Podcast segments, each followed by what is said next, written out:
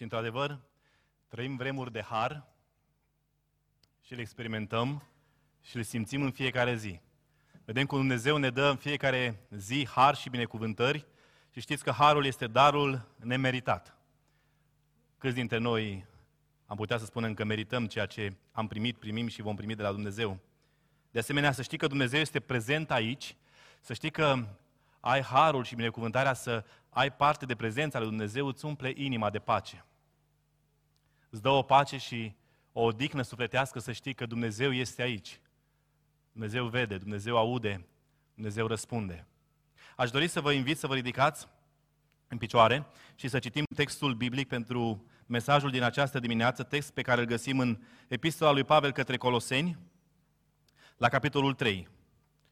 Dacă aveți Scriptura cu dumneavoastră, vă încurajez să o deschideți, fie că e format printat sau electronic. Coloseni, capitolul 3 și l-am rugat pe fratele Sorin să citească textul biblic. Este un text mai lung, dar uh, uh cu răbdare vom parcurge pe tot. Pe tot. Așa că uh, haideți să urmărim textul și să dăm ascultare cuvântului. Dacă deci ați înviat împreună cu Hristos, să umblați după lucrurile de sus, unde Hristos și-a de la dreapta lui Dumnezeu. Gândiți-vă la lucrurile de sus, nu la cele de pe pământ, căci voi ați murit și viața voastră este ascunsă cu Hristos în Dumnezeu. Când se va arăta Hristos, viața voastră, atunci vă veți arăta și voi împreună cu El în slavă. De aceea, omorâți mădularele voastre care sunt pe pământ, curvia, necurăția, patima, poftarea și lăcomia, care este o închinare la idoli. Din pricina acestor lucruri vine mânia lui Dumnezeu peste fiii neascultării. Din numărul lor erați și voi odinioară când trăiați în aceste păcate. Dar acum lăsați-vă de toate aceste lucruri, de mânie, de vrăjmășie, de răutate, de clevetire, de vorbele rușinoase care v-ar putea ieși din gură. Nu vă mințiți unii pe alții, întrucât v-ați dezbrăcat de omul cel vechi cu faptele lui și v-ați îmbrăcat cu omul cel nou, care se noiește spre cunoștință după chipul celui ce l-a făcut. Aici nu mai este nici grec, nici iudeu, nici tăiere împrejur, nici netăiere împrejur, nici barbar, nici schit, nici rob, nici slobod, ci Hristos este totul și în toți. Astfel, dar, ca niște aleși al lui Dumnezeu, sfinți și prea iubiți, îmbrăcați-vă cu o inimă plină de îndurare, cu bunătate, cu smerenie, cu blândețe, cu îndelungă răbdare. Îngăduiți-vă unii pe alții și dacă unul are pricine să se plângă de altul, iertați-vă unul pe altul. Cum v-a iertat Hristos, așa iertați-vă și voi. Dar mai presus de toate acestea, îmbrăcați-vă cu dragostea, care este legătura de săvârșirii. Pacea lui Hristos, la care ați fost chemați ca să alcătuiți un singur trup, să stăpânească în inimile voastre și fiți recunoscători. Cuvântul lui Hristos să locuiască din belșug în voi, în toată înțelepciunea. Învățați-vă și sfătuiți-vă unii pe alții cu psalmi, cu cântări de laudă, cu cântări duhovnicești, cântând lui Dumnezeu cu mulțumire în inima voastră. Și în orice faceți, cu cuvântul sau cu fapta, să faceți totul în numele Domnului Isus și mulțumiți prin El lui Dumnezeu Tatăl.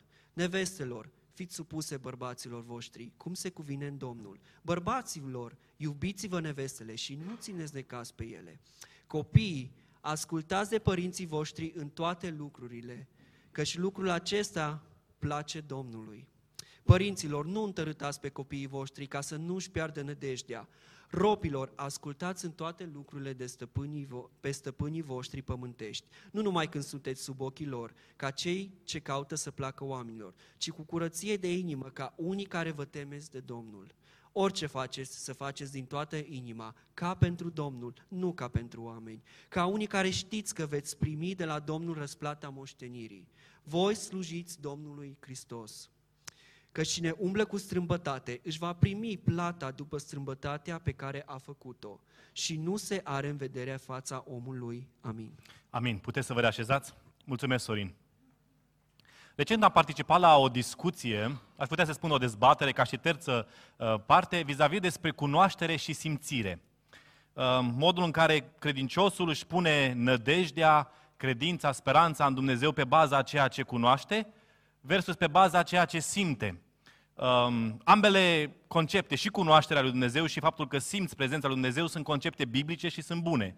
Noi, ca și credincioși, știm lucrul ăsta și de multe ori cunoaștem despre Dumnezeu, cunoaștem pe Dumnezeu, de asemenea simțim binecuvântările sale și șoapta Duh, Duhului în boldul Duhului. Dar vis-a-vis de modul în care ne punem credința, cred că cunoașterea este deosebit de importantă. Cunoașterea cuvântului lui Dumnezeu. Dacă ar fi să ne bazăm credința pe ceea ce simțim, ar însemna să fie o credință foarte șovăielnică. Dacă astăzi te simți bine și ești vesel sau ai o energie pozitivă, te-ai trezit bine, te-ai odihnit și totul în jurul tău merge bine, spui că ai și credința foarte întă- întărită. Dar dacă lucrurile nu merg bine în viața ta, sau poate Dumnezeu îngăduie să treci prin o încercare, sau îngăduie să uh, simți nu foarte bine, uh, cum îți definești credința? Prorocul Habacuc, uh, dacă nu mă înșel, la un moment dat spunea, chiar dacă nu vor mai fi oi în staul. Chiar dacă vița nu va mai da rod, chiar dacă pământul nu mai va fi plin de, de, de belșug, eu, spunea el, tot mă voi închina lui Dumnezeu, tot mă voi bucura de Dumnezeu. Cu alte cuvinte, credința pe care noi o avem față de Dumnezeu nu este bazată pe ceea ce ne dă Dumnezeu. Dacă Dumnezeu mă binecuvintează, dacă simt prezența sa în fiecare zi cu mine, dacă îl văd că mă ajută, dacă văd că răspunde rugăciunilor mele, în special când strig către El, uh, cred în El și sunt ok spiritual. Nu. Eu cred în Dumnezeu bazat pe ceea ce spune El despre El, bazat pe ceea ce spune cuvântul lui Dumnezeu. Cunoașterea, dragii mei frați și surori, este ceea ce ne ține sănătoși mental. Dacă n-am cunoaște cine este Dumnezeu, dacă n-am cunoaște faptul că învierea lui Hristos ne aduce și nouă o înviere, dacă n-am cunoaște faptul că Hristos va reveni, atunci s-ar putea să, să, să, să nebunim datorită problemelor și încercărilor prin care trecem prin viața aceasta.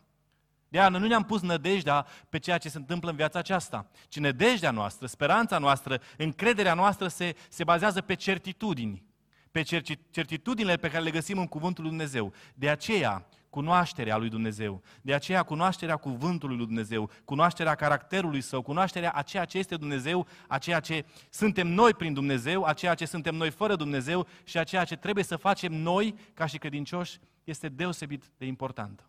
De aceea Dumnezeu a lăsat cuvântul Său, ca noi să cunoaștem, ca noi să știm, ca noi să ne bazăm credința pe certitudini. Și în această dimineață o să ne uităm în cuvântul lui Dumnezeu și sper eu, prin, um, ajutor, cu ajutorul Duhului Sfânt și lumina cuvântului, să cunoaștem mai mult, să cunoaștem mai mult cine este Dumnezeu, cine suntem noi fără Dumnezeu, cine suntem noi prin Isus Hristos și ce trebuie să facem. Am intitulat uh, subiectul acestui mesaj Responsabilitățile credinciosului. Și da, credincioșii au responsabilități. Și o să vedem despre ce este vorba.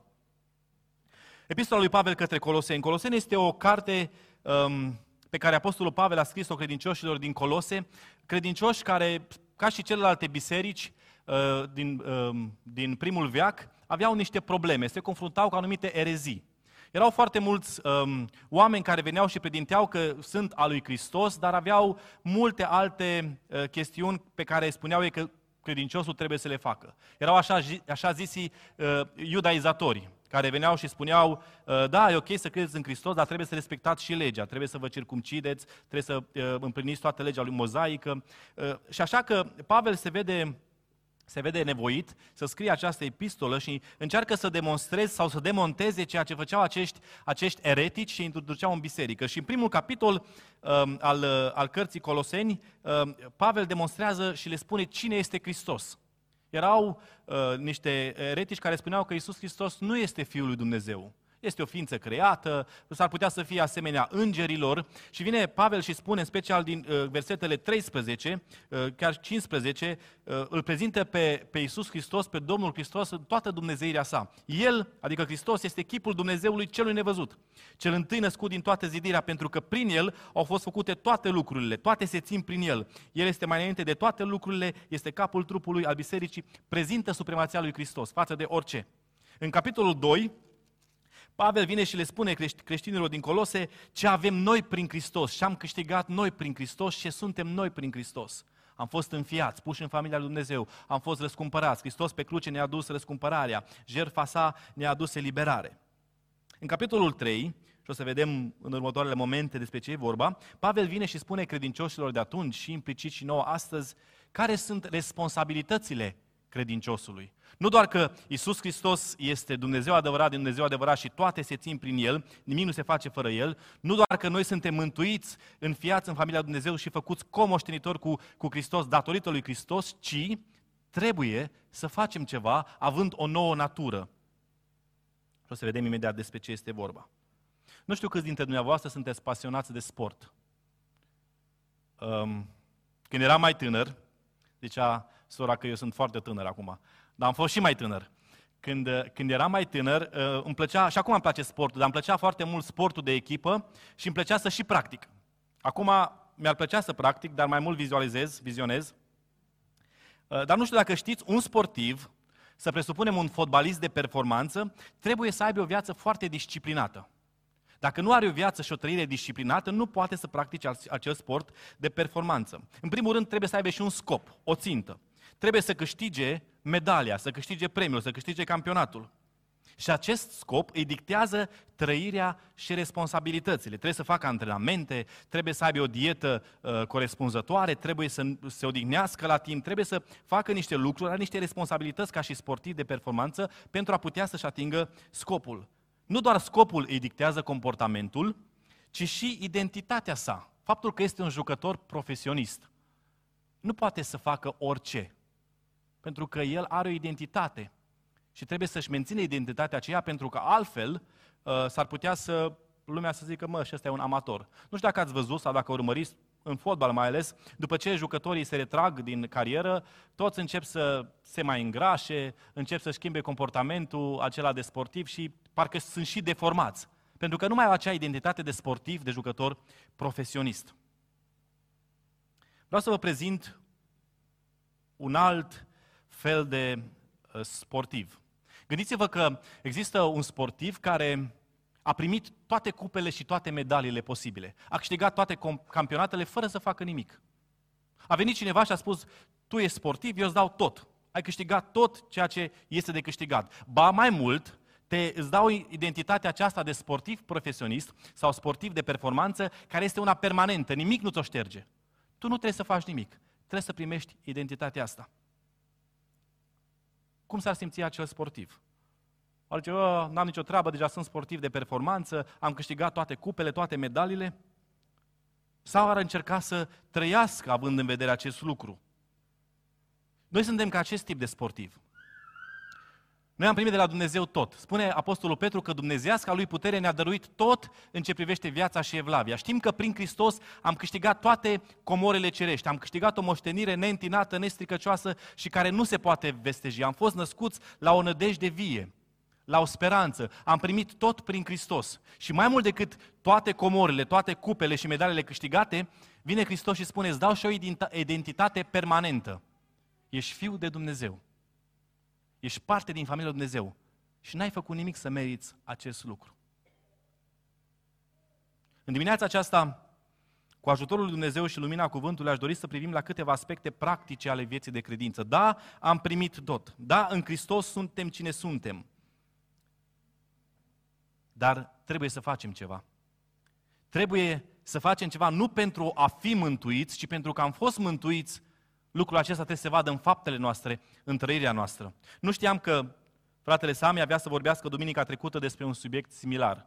El a vorbit despre standardele vieții creștine, astăzi eu vorbesc despre responsabilitățile credinciosului, dar asta ne arată imbold Duhului sau șoapta Duhului și necesitatea înțelegerii acestor aspecte pentru noi ca și biserică. Dacă Duhul Sfânt a pus pe inima amândurora să vorbim despre lucrurile acestea, înseamnă că îi ceva ceea ce contează și poate noi ca și biserică, ca și credincioși, trebuie să facem, trebuie să știm, trebuie să punem în aplicare. Și deși este un text lung, vă rog să aveți răbdare, Vă rog să țineți Scriptura deschisă și de asemenea să avem mințile și inimile noastre deschise pentru ca Domnul să ne vorbească. Amin?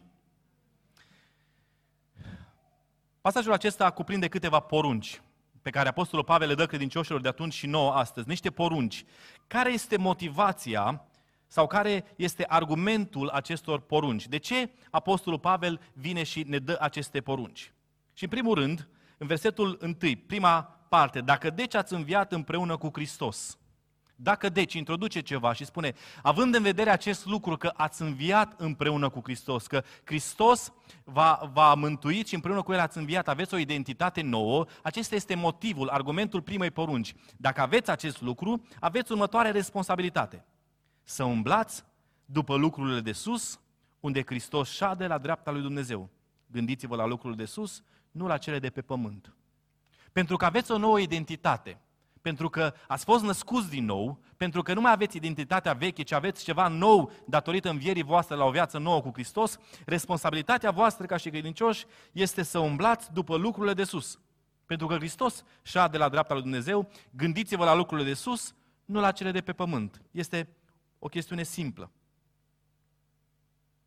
Care este motivul? Care este motivul pentru care uh, noi trebuie să facem lucrul acesta? De ce trebuie să umblăm după lucrurile de sus? Versetul 3. Că, căci voi ați murit și viața voastră este ascunsă cu Hristos în Dumnezeu. Pentru că noi nu mai suntem din acea natură, de acea natură care umblă după lucrurile de jos. Omul cel vechi, omul care umbla după lucrurile de jos, după lucrurile pământești, a murit odată ce a înviat cu Hristos. Ca omul cel nou să învieze, omul cel vechi trebuie să moară. Și pentru că a murit față de lucrurile de jos, ăsta este motivul pentru care Pavel și Sfânta Scriptură ne spune umblați după lucrurile de sus. Trebuie să înțelegeți că identitatea voastră nu mai este una care umblă după lucrurile de jos, și trebuie să umblați după lucrurile de sus. Există și o revelație, versetul 4. Când se va arăta Hristos, viața voastră, atunci vă veți arăta și voi împreună cu El. Chiar dacă acum lumea nu ne recunoaște sau nu-i recunoaște pe aceea a căror viață este ascunsă cu Hristos în Dumnezeu. Uitați-vă ce, ce zice tot în versetul 3, căci voi ați murit și viața voastră, identitatea voastră acum este ascunsă cu Hristos în Dumnezeu. Chiar dacă lumea nu ne recunoaște, lumea nu-i recunoaște, nu e ceva vizibil care să atragă laude și ovații, chiar dacă acest lucru nu se întâmplă acum, când se va arăta Hristos, când se va arăta Hristos, atunci vă veți arăta și voi împreună cu El în slavă. Asta este oarecum speranța noastră sau moștenirea noastră sau răsplata noastră, că atunci când Hristos va reveni, vom fi arătați și noi cu El în glorie. Și este oarecum suficient. Dacă ai o identitate nouă pentru că cea veche a murit și din momentul acesta identitatea ta este de copil al lui Dumnezeu, ești ascuns cu Hristos în Dumnezeu, protejat total de Dumnezeu, ai o identitate nouă, deci să umblăm după lucrurile de sus. Și chiar dacă asta nu-ți aduce ovații, nu-ți aduce laude, nu-ți aduce recunoaștere uh, globală, recunoașterea cea mai importantă este că la momentul când Hristos va reveni pe nori, te vei arăta și tu împreună cu El. Va zice, vină rob bun și credincios, intră în împărăția lui Dumnezeu. Care sunt lucrurile de jos? Care sunt lucrurile pentru care Apostolul Pavel vine și spune această poruncă? Nu mai umblați după lucrurile de sus, ci umblați după lucrurile de jos. Și versetul 5 până la 9 vedem o descriere a lucrurilor de jos, a unor lucruri de jos și modul în care Pavel vine și poruncește la imperativ să nu mai facem lucrurile acestea. Versetul 5. De aceea, este o expresie introductivă, pentru că v-ați născut din nou, pentru că aveți o identitate nouă, pentru că sunteți ascunși cu Hristos în Dumnezeu, de aceea omorâți mădurarele voastre care sunt pe pământ. Omorâți păcatele. Credincioșul trebuie să fie, dacă îmi permiteți, un criminal de păcate. Trebuie să omoară, să omoare păcatele. De aceea omorâți mădularele voastre care sunt pe pământ. Credinciosul este chemat să ia o decizie radicală față de păcat. Știu că poate termenii ăștia nu ne sunt foarte plăcuți. Când vorbim despre absolutul, când vorbim despre radical, în mod constant, Apostolul Pavel, în, în, în, în această epistolă, dar și în toate epistolele sale, unește partea doctrinară cu partea practică. Deci dacă ai murit față de Hristos și te-ai născut din nou, trebuie să faci ceva practic. Simplu. Omoară păcatul. Omoară păcatul. Pentru că credincioșii împărtășesc cu Hristos moartea și, viere, și învierea. Pentru că au viețile ascunse cu El în Dumnezeu și pentru că într-o zi vor fi arătați în glorie cu Dumnezeu, ei trebuie să nu se joace cu păcatul au o singură opțiune, să îl distrugă, să îl extermine, să îl omoară. De aceea omorâți mădularele voastre. Și Pavel numără aici două liste. O listă de păcate personale și o listă de păcate sociale. Păcatele care au legătură cu noi înșine și păcatele care îi privesc și pe ceilalți. sau păcatele care se întâmplă în interior și s-ar putea să fie vizibile doar de noi și de Dumnezeu și păcatele care se întâmplă în exterior și sunt văzute și de ceilalți. Să vedem lista cu păcatele personale. Curvia. Curvia sau imoralitatea. Aici intră toate păcatele de natură sexuală. 1 Tesaloniceni 4 cu 3 spune că voia lui Dumnezeu cu privire la voi este sfințirea voastră și continuă să vă feriți de curvie. Un păcat distrugător. Imoralitatea asta sexuală distruge nu doar pe adolescenți, care, a căror hormon poate iau razna mai ușor, nu doar pe cei tineri, nu doar pe cei uh, adulți, nu doar pe cei în vârstă, pe toți. Nimeni nu scapă. Nu doar pe băieți, ci și pe fete. Oricine este un om sănătos, este supus acestei ispite, acestui păcat. Chiar și slujitorii. Cei care sunteți la curent cu noutățile din lumea evanghelică, știți, sunt oameni al lui Dumnezeu recunoscuți la nivel internațional care au cedat în fața acestui păcat. De ce? Pentru că nu au avut o atitudine radicală față de acest păcat. Nu l-au omorât, nu l-au ucis. Al doilea păcat, necurăția sau impuritatea. Oricine se uită la o femeie și a poftit în mintea lui, în inima lui cu ea, e ca și cum a curvit, a prea curvit. Nu e suficient doar să comiți acest păcat, ci și dacă te gândești. Și numai noi și Dumnezeu știm ce e mintea noastră. Atunci când vine vorba despre imoralitate. De ce? Pentru că nu îl ucidem. Nu l-am ucis. Nu l-am omorât. Următoarea, următorul păcat este patima și poftarea.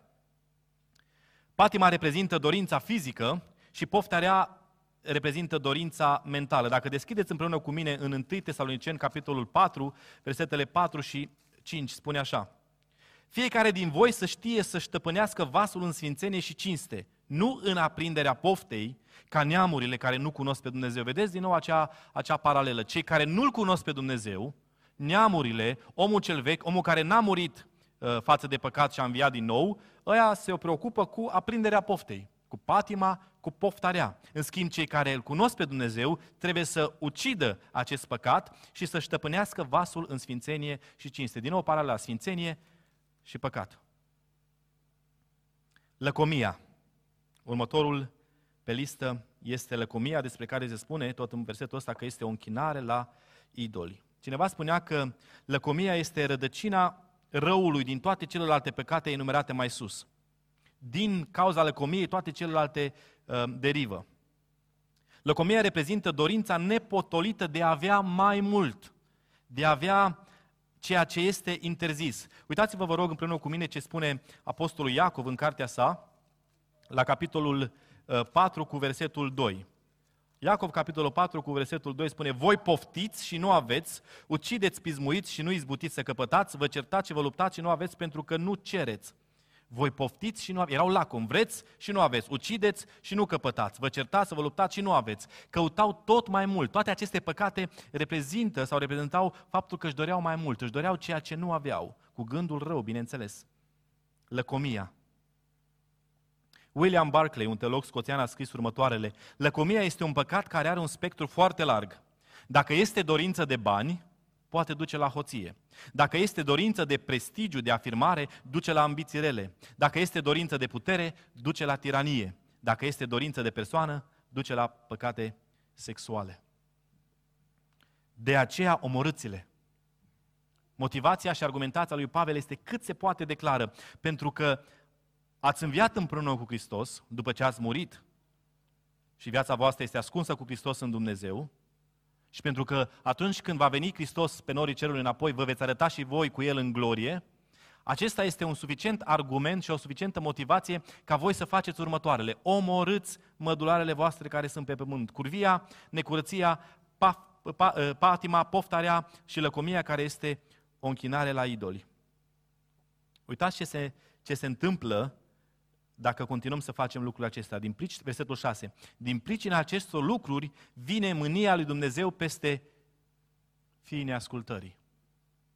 Un om care nu omoară păcatul, un om care trăiește în păcat, este numit un fiu al neascultării și consecința tragică este că este supus mâniei lui Dumnezeu. Păcatul aduce mânia lui Dumnezeu, păcatul niciodată, dar niciodată nu aduce binecuvântare. Cunosc tineri și nu numai, care justificau trăirea în păcat, ziceau e un păcat respectabil, nu era un păcat grav, ci păcat așa micuțe, vezi, Dumnezeu nu m-a pedepsit, înseamnă că e ok. Ba din contră, m-a, m-a binecuvântat. Însuși, prorocul Ieremia, în, versetul, în capitolul 12 cu versetul 1 spune, Doamne, Tu ești prea drept ca să mă cer cu Tine, totuși vreau să întreb, de ce propășește calea celor răi și toți mișei trăiesc în pace? De ce cei care săvârșesc păcate le merge bine? Trăiesc în pace. De ce? Tot el mai târziu dă și răspunsul. Ești aproape de gura lor, dar ești departe de inima lor. Dar niciodată trebuie să înțelegem acest adevăr, păcatul nu aduce binecuvântare, ci judecată. Deschideți, vă rog, în Roman, capitolul 1, versetul 18, să vedeți ce spune Pavel din nou celor din Roma vis-a-vis despre păcatele acestea și ce consecințe aduc. Versetul 1 din capitolul 18 Roman. Mânia lui Dumnezeu se descoperă din cer împotriva oricărei necinstiri a lui Dumnezeu și împotriva oricărei nelegiuiri a oamenilor care nădușe adevărul în nelegiuirea lor. Mânia lui Dumnezeu este consecința păcatelor, consecința pentru păcate, consecința pentru cei care trăiesc ca și fii ai neascultării. Din pricina acestor lucruri, versetul 6 spune, vine mânia lui Dumnezeu peste fii neascultării. Păcatul este parte din trecutul credinciosului. Noi am fost fii ai neascultării.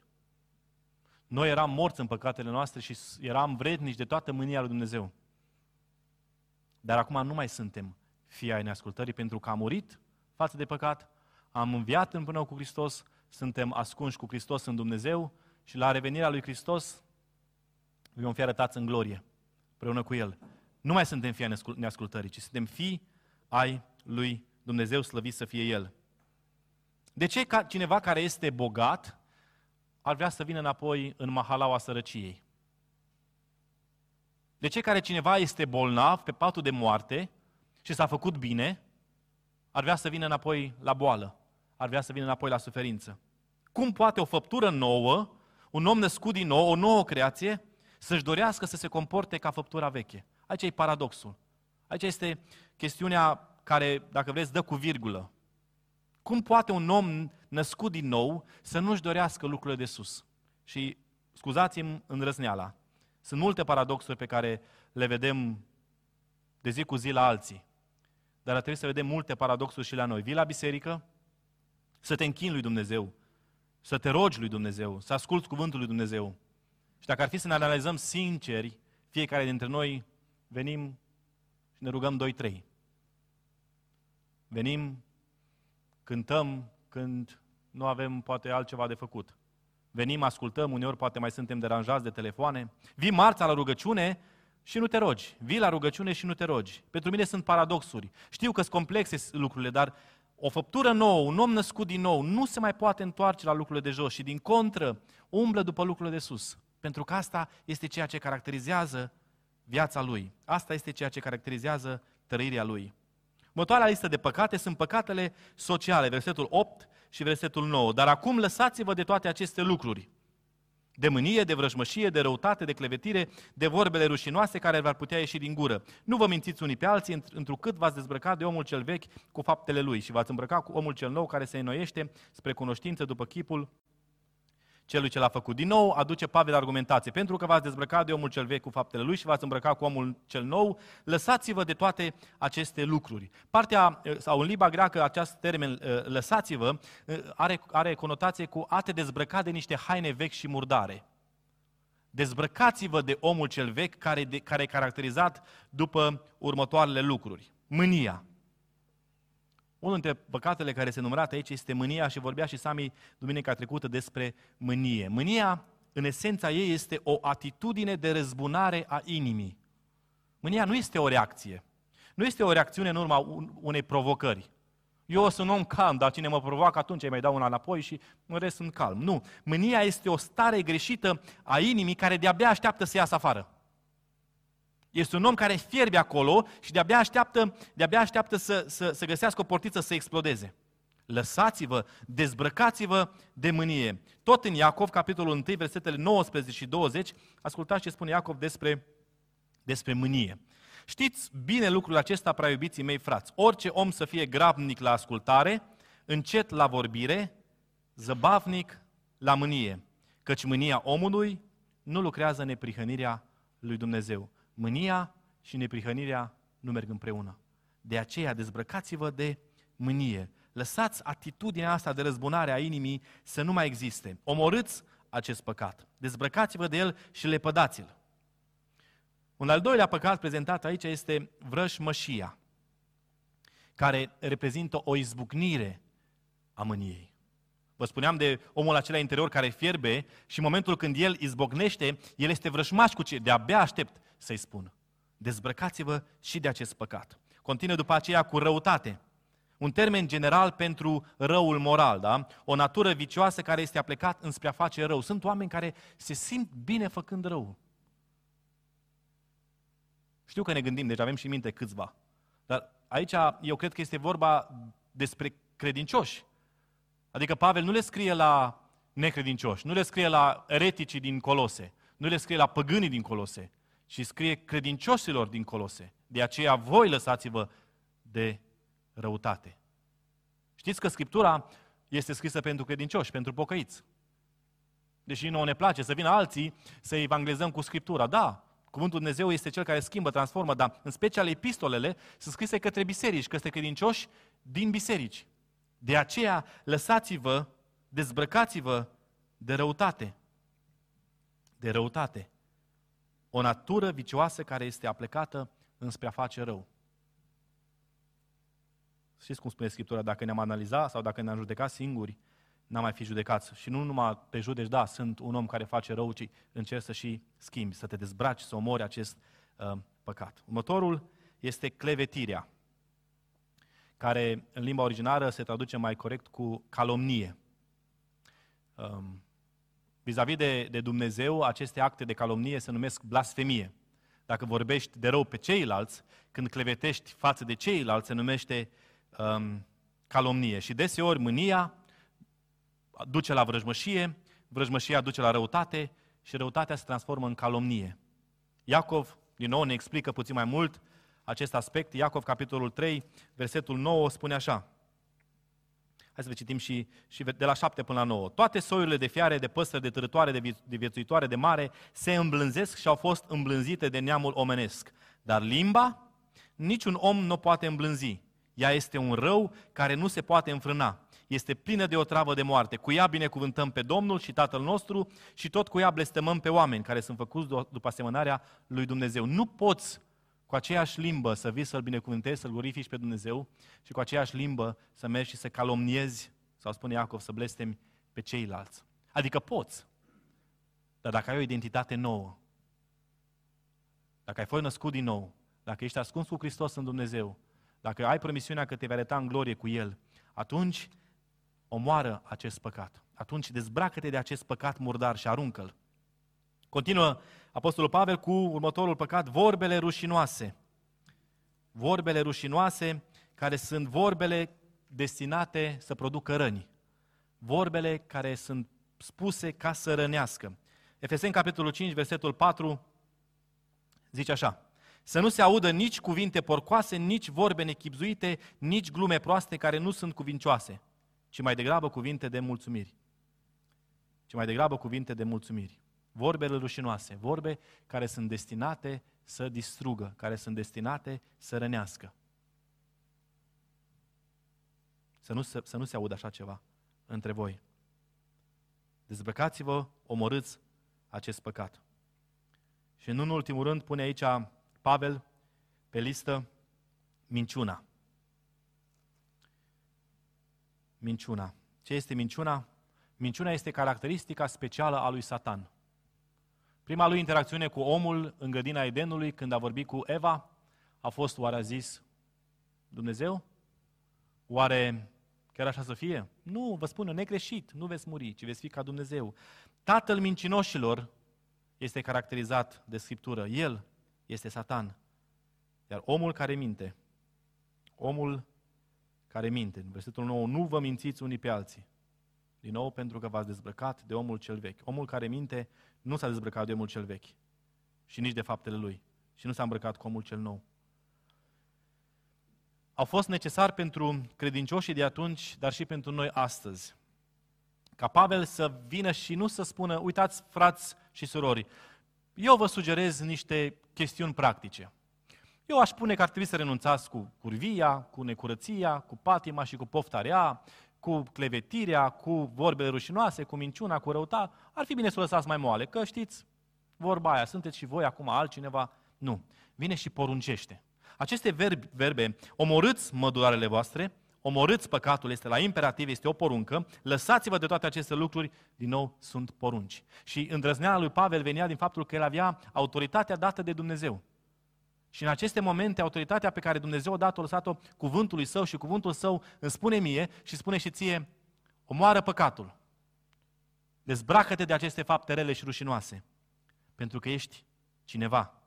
Nu datorită faptelor tale, ci datorită lui Hristos. Dar slăvit să fie Dumnezeu că Pavel nu se oprește aici și Scriptura nu se oprește aici să ne spună doar ce să nu facem. Pentru că atunci am avea o listă în care am bifa. Asta am făcut, asta am făcut. Erau unii care trăiau pe vremea Domnului Isus Hristos, cărturarii și farisei, care erau niște făcători de fapte. Încercau să împlinească legea.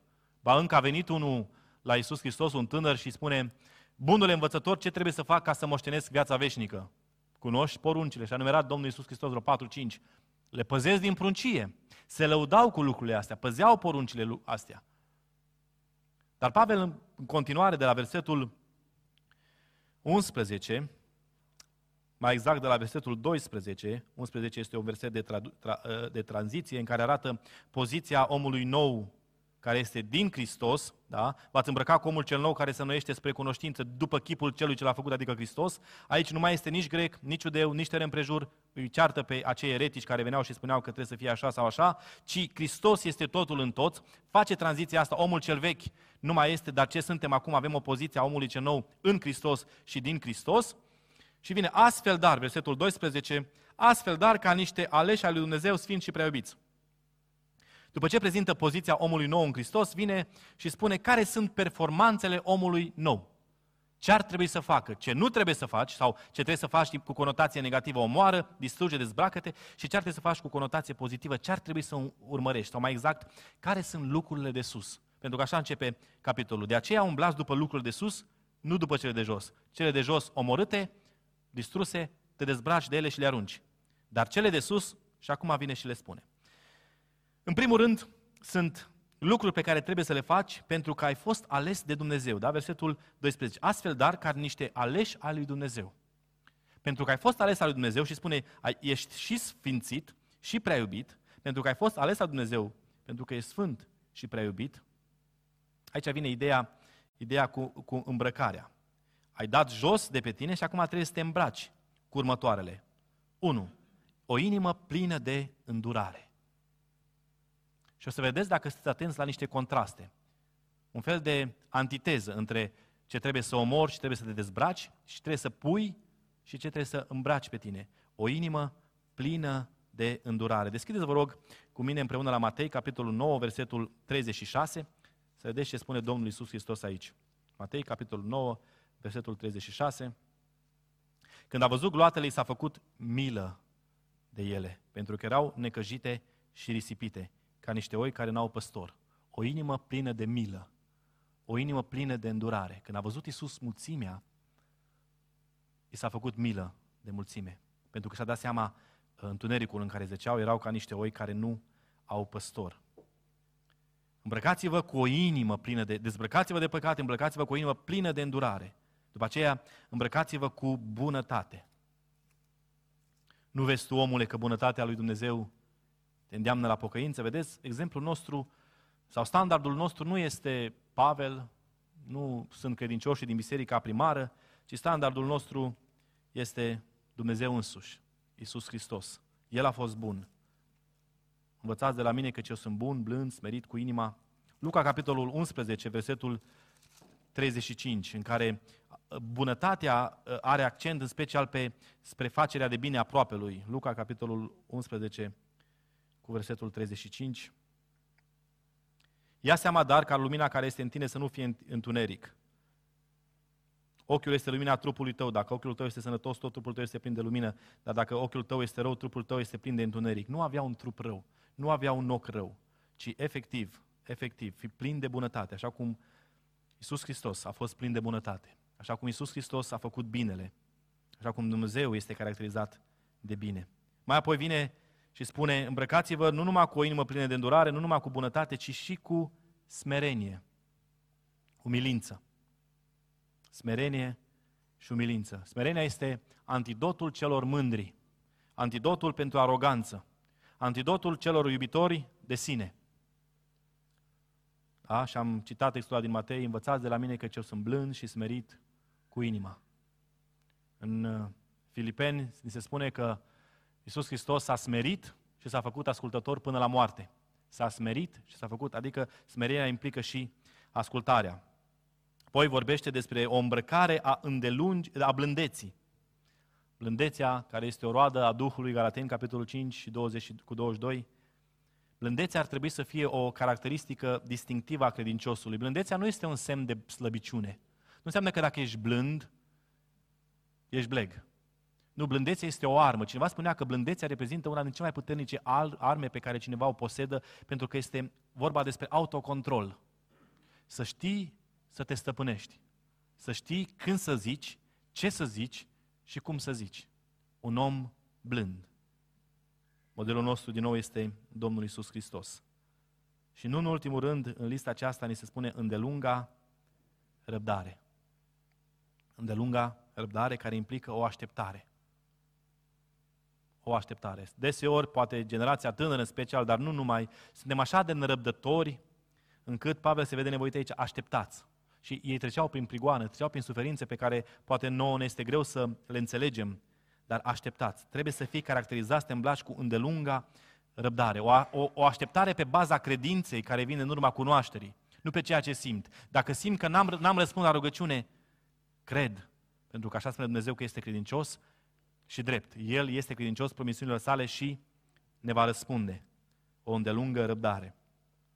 După aceea, Apostolul Pavel vine și mai pune o listă în capitolul 13, vine și spune, îngăduiți-vă unii pe alții și dacă unul are pricine să se plângă de altul, iertați-vă unul pe altul, cum v-a iertat Hristos, așa iertați-vă și voi. Dacă lista anterioară era argumentată pe ideea că am fost aleși de Dumnezeu, sfințiți și iubiți, lista aceasta de vreo două, uh, uh, două uh, vestimentații pe care trebuie să le punem pe noi, este argumentată de ideea că Hristos ne-a iertat. Cum v-a iertat Hristos, trebuie să vă iertați și voi și trebuie să îngăduiți pe ceilalți. Asta în special vorbește despre relația dintre credincioși în biserică, în trupul său, îngăduință, acceptarea în dragoste a celorlalți. Atunci când celălalt este diferit, atunci când celălalt poate gândește diferit, atunci când lucrurile astea sunt uh, vizibile, trebuie să îngădui. Chiar dacă nu-ți place. Chiar dacă te enervează de supăr atunci, trebuie să îngădui. Da, dacă e vorba despre păcat, trebuie spus în dragoste. Dacă vine vorba despre diferențe, despre chestiuni care nouă ne plac sau nu ne plac, trebuie să existe îngăduință. Îngăduința în dragoste. Și de asemenea, iertarea. Și argumentul adus aici este și ceea ce spune Iisus Hristos în rugăciunea domnească Tatăl nostru și ne artă nouă greșelile noastre, precum și noi iertăm greșiților noștri. Și aici vine pentru că Iisus Hristos v-a iertat deja. Deci nu iarte pe ceilalți ca să fii iertat, ci pentru că Hristos te-a iertat, se cuvine să ierți și tu pe ceilalți. De aceea, o aplicație practică, rapidă, dacă, nu dacă, pentru că Dumnezeu ne-a iertat mult, mult și foarte mult. Nu se cuvine atunci când cineva ne greșește, atunci când ni se pare că cineva ne-a greșit, să oferim acea iertare, acea răbdare, acea îngăduință. Versetul 14, dar mai pe sus de toate acestea, îmbrăcați-vă cu dragostea. Dragostea care este darul Duhului Sfânt, care este roada Duhului Sfânt, dragostea care este, spune aici, uh, legătura de săvârșirii. Este legătura perfecțiunii. Dacă vreți, e ca o centură, ca o curea care ține toate lucrurile astea împreună. Ține și o inimă plină de îndurare și compasiune, ține și bunătatea, ține și smerenia, ține și blândețea, ține și îndelungă răbdare, ține și îngăduința, ține și iertare. Dragostea aceasta care le cuprinde pe toate și le strânge. Mai presus de toate acestea, îmbrăcați-vă cu dragostea, care este legătura de săvârșirii, care este elementul distinctiv al perfecțiunii. 1 Corinteni, capitolul 13, poemul dragostei, chiar dacă aș vorbi în limbi omenești, chiar dacă aș fi sacrificial, chiar dacă aș face o grămadă de lucruri, o grămadă de lucruri, tot ce aș putea face, dar n-aș avea dragoste, ecuația dă zero. Orice minus dragoste egal cu zero. Dragostea care trebuie să fie mai presus de toate. Atunci când te îmbraci cu omul cel nou, iei elementele astea distinctive, dar dacă nu-i dragostea, nu le ține nimic. Nu le ține nimic. Dragostea este cea mai importantă calitate morală în viața credinciosului. Dragostea este cea mai importantă calitate morală în viața credinciosului pentru că este liantul care produce unitate în biserică. În biserică, și ne amintim că această epistolă a fost scrisă bisericii, ceea ce produce unitate, în primul rând, este dragostea. Filipeni, capitolul 2, o să citesc primele cinci versete, vorbește foarte frumos despre modul în care dragostea aduce unitate. Deci, dacă este vreo îndemnare în Hristos, dacă este vreo mângâiere în dragoste, dacă este vreo legătură a Duhului, dacă este vreo milostivire și vreo îndurare, faceți-mi bucuria de plină și aveți o simțire, o dragoste și un suflet gând. Și un, un gând, un suflet și un gând. Nu faceți nimic din duh de ceartă sau din slavă deșartă, ci în smerenie fiecare să privească pe altul mai pe sus de el însuși. Fiecare din voi să se uite nu la foloasele lui, ci la și la foloasele altora. Dragostea este liantul care produce unitate în biserică. Mai presus de toate, îmbrăcați-vă cu dragoste. Îmbrăcați-vă cu dragoste. Și câte lucruri am fi putut rezolva sau dacă am fi acționat în dragoste și cu dragoste, s-ar fi, ar fi avut deznodământ diferit. Nu doar în biserică, poate și în familie. Chiar dacă există dragoste acolo, modul în care a fost spus, poate n-a fost spus cu dragoste. La servici, la școală, în societate, dragostea este cea care produce unitate. Dragostea, elementul cheie al perfecțiunii.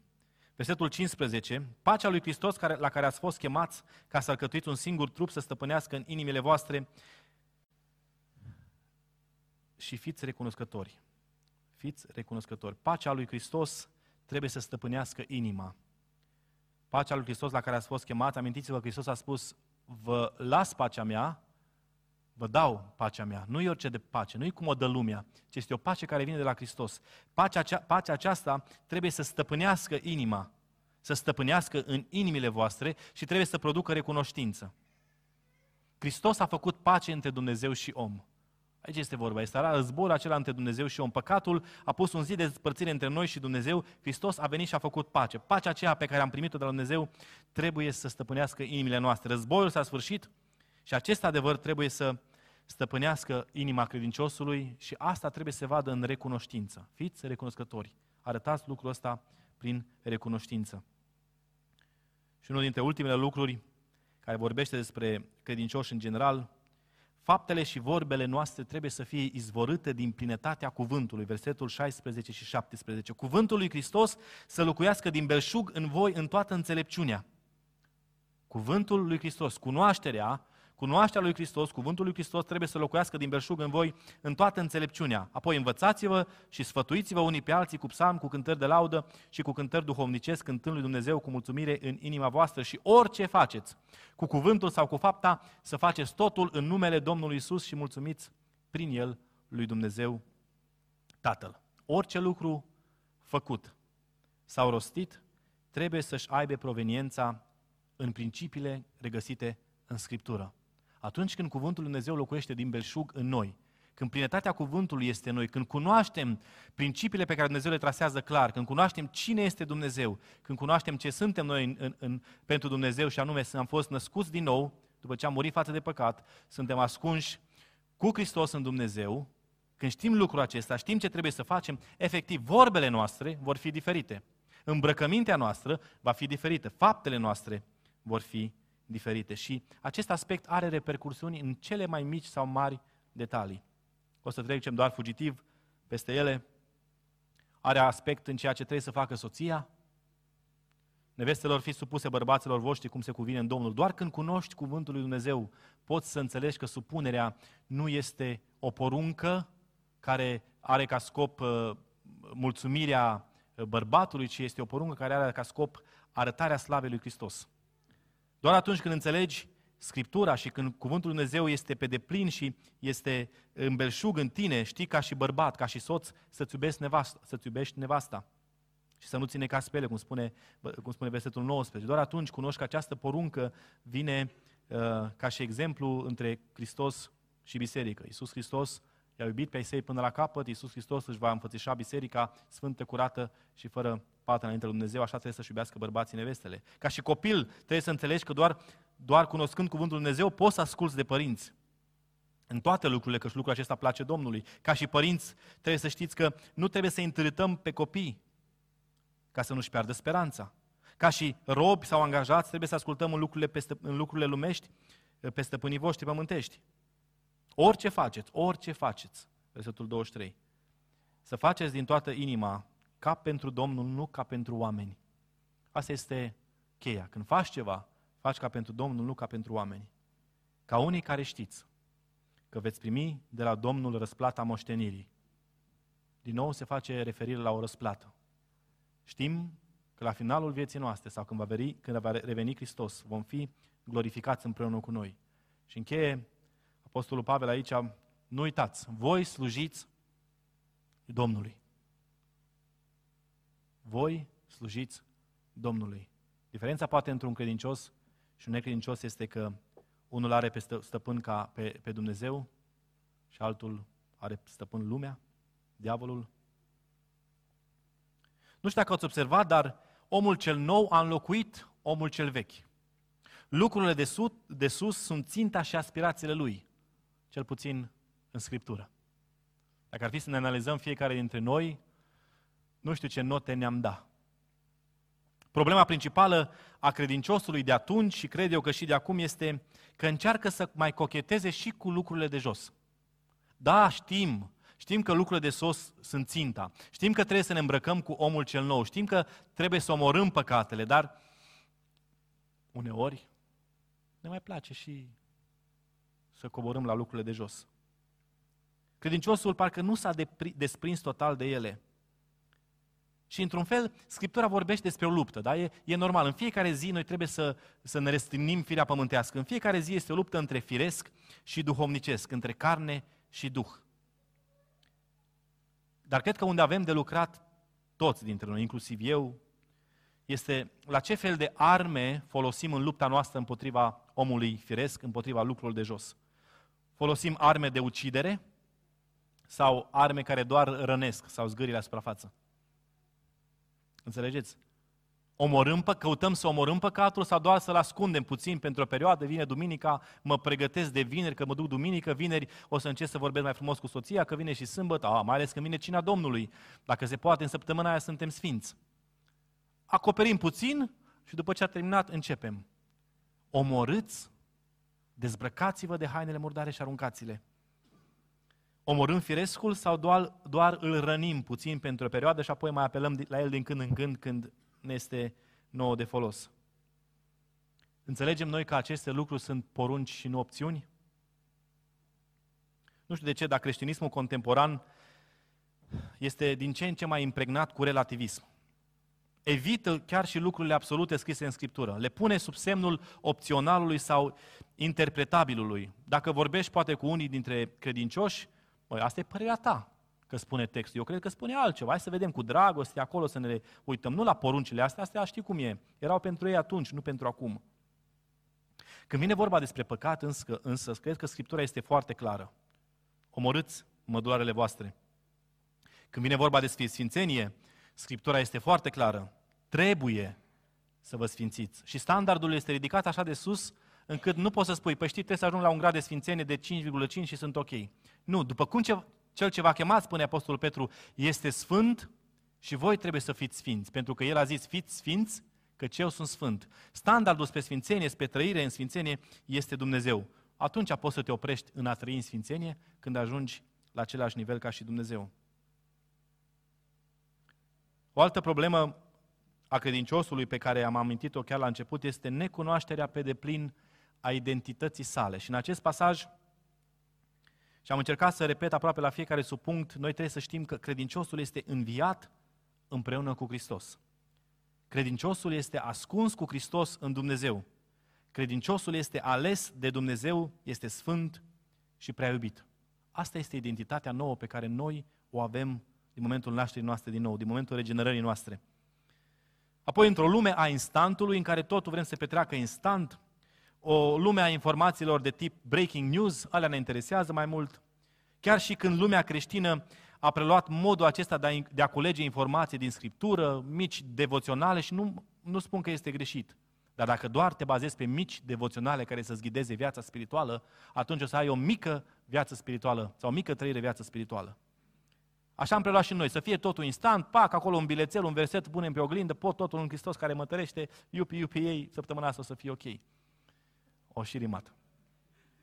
Ideea de bază este că dacă, dacă nu aprofundăm Scriptura, aprofundare Scriptură, studiere în care să, spune, să locuiască din belșug în voi. Noi ne place să avem viață din belșug, nu? Să avem mâncare din belșug, dar să nu locuiască cuvântul lui Dumnezeu din belșug în noi.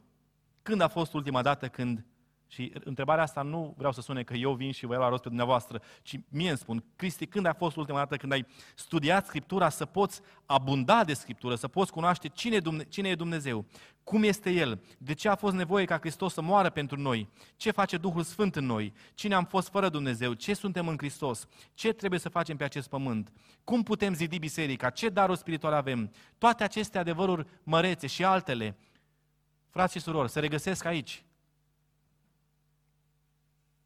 se regăsesc în Scriptură și dacă nu o cunoaștem, dacă ele nu locuiesc belșug în noi, dacă ele nu locuiesc în belșug în mine, cum aștept, cu ce arme să lupt împotriva acestor, acestor păcate care se țin strâns legate de noi? O, nenorocitul de mine, spunea Pavel, cine mă va izbăvi de acest trup de moarte? Vreau să fac binele, spunea el, și ghișe, nu fac binele, ci fac rău. Pavel. Dar, dar noi, dar noi. Și dacă nu abundă cuvântul Dumnezeu în noi, va fi aproape imposibil să putem lupta împotriva omului cel vechi, împotriva cărnii, împotriva firii. Sunt abundat de cuvânt în, așa, în așa fel încât trăirea și vorbirea mea să-L onoreze pe Dumnezeu și să arate pe Hristos, să vină oamenii, băi omule, ce cu tine? E ceva diferit la tine. Nu doar duminica, ci în fiecare zi. Trebuie să înțelegem, dragi frați și surori, că suntem responsabili suntem responsabili. Aceasta este responsabilitatea noastră. Da, spunea Flava la început că suntem chemați să lăudăm pe Dumnezeu. Natura noastră nu ne poate, nu ne poate uh, duce înapoi să nu lăudăm pe Dumnezeu, ci suntem chemați să lăudăm pe Dumnezeu. Dar suntem responsabili de modul în care cunoaștem Cuvântul Dumnezeu. Pe Dumnezeu îl cunoaștem tot din Scriptură. Ca să poți să-i lauzi pe Dumnezeu, să știi cine este Dumnezeu cel pe care îl lauzi, trebuie să-L găsești în Scriptură. Suntem responsabili de ce gândim, suntem responsabili de ce vorbim și suntem responsabili și de ce trăim. Să nu ne facem iluzii că există un drăgușor mic care ne controlează gândirea, vorbirea și trăirea. Unii așa zic, a, nu eu, satana m-a pus. Să nu ne facem iluzii din astea. Modul în care înțelegem și, și aplicăm acest lucru Modul în care înțelegem cuvântul lui Dumnezeu și aplicăm în trăirea, vorbirea și gândirea noastră are repercursiuni și implicații în toate domeniile vieții. În modul în care ne simțim fizic, chiar. Chiar dacă treci prin, prin boală, prin încercare și știi cine ești în Dumnezeu, știi cine este Dumnezeu, știi ce ai primit, știi ce te așteaptă, poți să treci altfel, fizic. Starea sufletească. Eu mă culc și adorm în pace. Căci doar Tu, Doamne, îmi dai liniște de plină în locuința mea. Psalmul 4 cu versetul 8 indiferent de ce ar veni, sufletul tău este liniștit. Relațiile familiale, cum îmi tratezi soția, cum îmi tratezi soțul, cum îmi tratezi copiii, cum îmi tratezi părinții, relațiile, relațiile sociale, la școală, la muncă, în societate, relațiile din biserică, în toate domeniile din viața noastră ca și credincioși, cunoașterea lui Dumnezeu și modul în care aplicăm și responsabilitățile noastre sunt vizibile și au repercursiuni. Și în final, rugăciunea mea pentru mine și pentru noi ca biserică este ca Domnul să se îndure de noi. Să ne ajute atât individual cât și ca comunitate, ca și biserică, să putem trăi la înălțimea chemării sale. Să înțelegem cine suntem, cine am fost, ce trebuie să facem cu păcatul și ce trebuie să facem cu trăirea în sfințenie. Disciplină, citirea, studierea și aprofundarea Scripturii. Să nu uităm că noi avem stăpân pe Dumnezeu, stăpân pe Domnul Hristos, care ne este exemplu în blândețe, în smerenie, în ascultare, în vorbire, în trăire și în dragoste. Și alături de Isus Hristos vom moșteni împărăția cerurilor. Slăvit să fie Dumnezeu pentru har.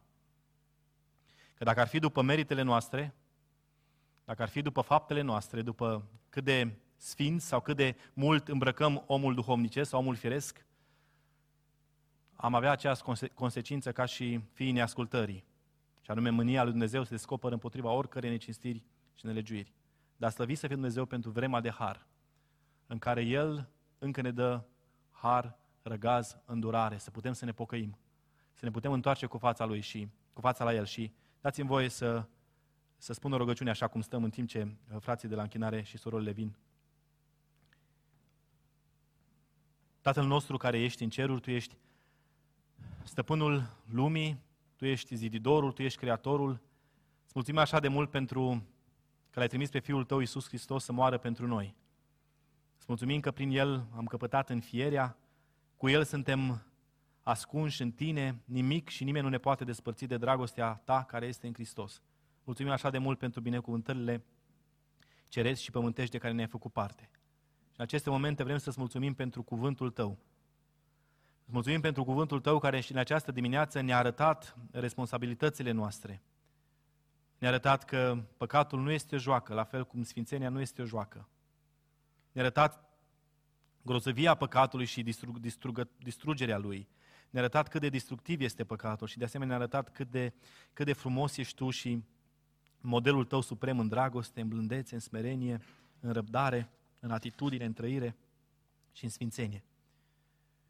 Doamne, ne pocăim ca și indivizi și ca și biserică de multele momente în care n-am luptat până la sânge împotriva păcatului. Ne pocăim de momentele când intenționat am ales să cochetăm cu lucrurile de jos.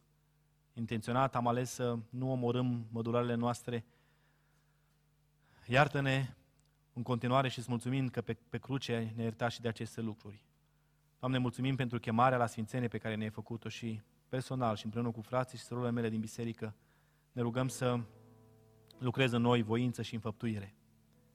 Să ne ajuți, Doamne, să ne disciplinăm, în special în rugăciune, în post, în citirea Scripturii, în studierea și aprofundarea ei, până când cuvântul va locui din belșug și Hristos va lua chip în noi. De asemenea, mulțumim pentru Duhul Tău cel Sfânt, care este cu noi și este în noi. El este Cel care ne mustră, El este Cel care ne mângâie, El este Cel care ne ajută, El este Cel care ne ghidează. Mulțumim așa de mult pentru că nu e lăsat singur, nu e lăsat orfan, ci ne-ai trimis mângâietorul. Mulțumim și pentru speranța pe care o avem că atunci când te vei arăta tu viața noastră, Domnul nostru Hristos, vom fi arătați și noi în glorie împreună cu tine. Ce onoare! Ce mângâiere! Continuăm să mijlocim ca biserică pentru cei aflați în suferință. Suferință trupească. Doamne, îndură-te de ei. Doamne, te rugăm să fii cu ei în încercare. Ajută, Doamne, să și simtă prezența Ta. Știu că ei se cred în Tine, știu că se încred în cuvântul Tău, dar, Doamne, fă să simtă prezența Ta, să simte că Tu ești acolo. Ascultă rugăciunea noastră și vindecă. Dar, Doamne, vrem să te rugăm ca voia Ta să se facă, știind că voia Ta este bună, plăcută și desăvârșită.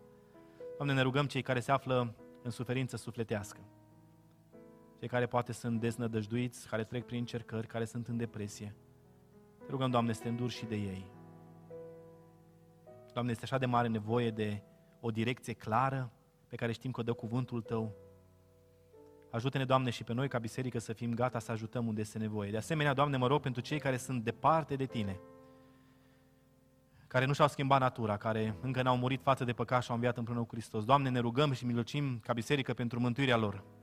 Fie că sunt copii bisericii, fie că sunt prietenii bisericii, fie că sunt prieteni sau membri din familiile noastre. Doamne, mijlocim pentru ei și te rugăm, Doamne, să le vorbești. De aceea și pe noi, ajută-ne să înțelegem responsabilitatea aceea de a vesti cuvântul Tău, pentru că știm că cuvântul duce la credință și credința duce la mântuire. Mulțumim că ai petrecut cu noi. Te rugăm, Doamne, să rămâi cu noi, să rămâi în noi și să ne ajuți ca vorbirea, trăirea și gândirea noastră să aducă glorie numelui Tău cel Sfânt. Amin.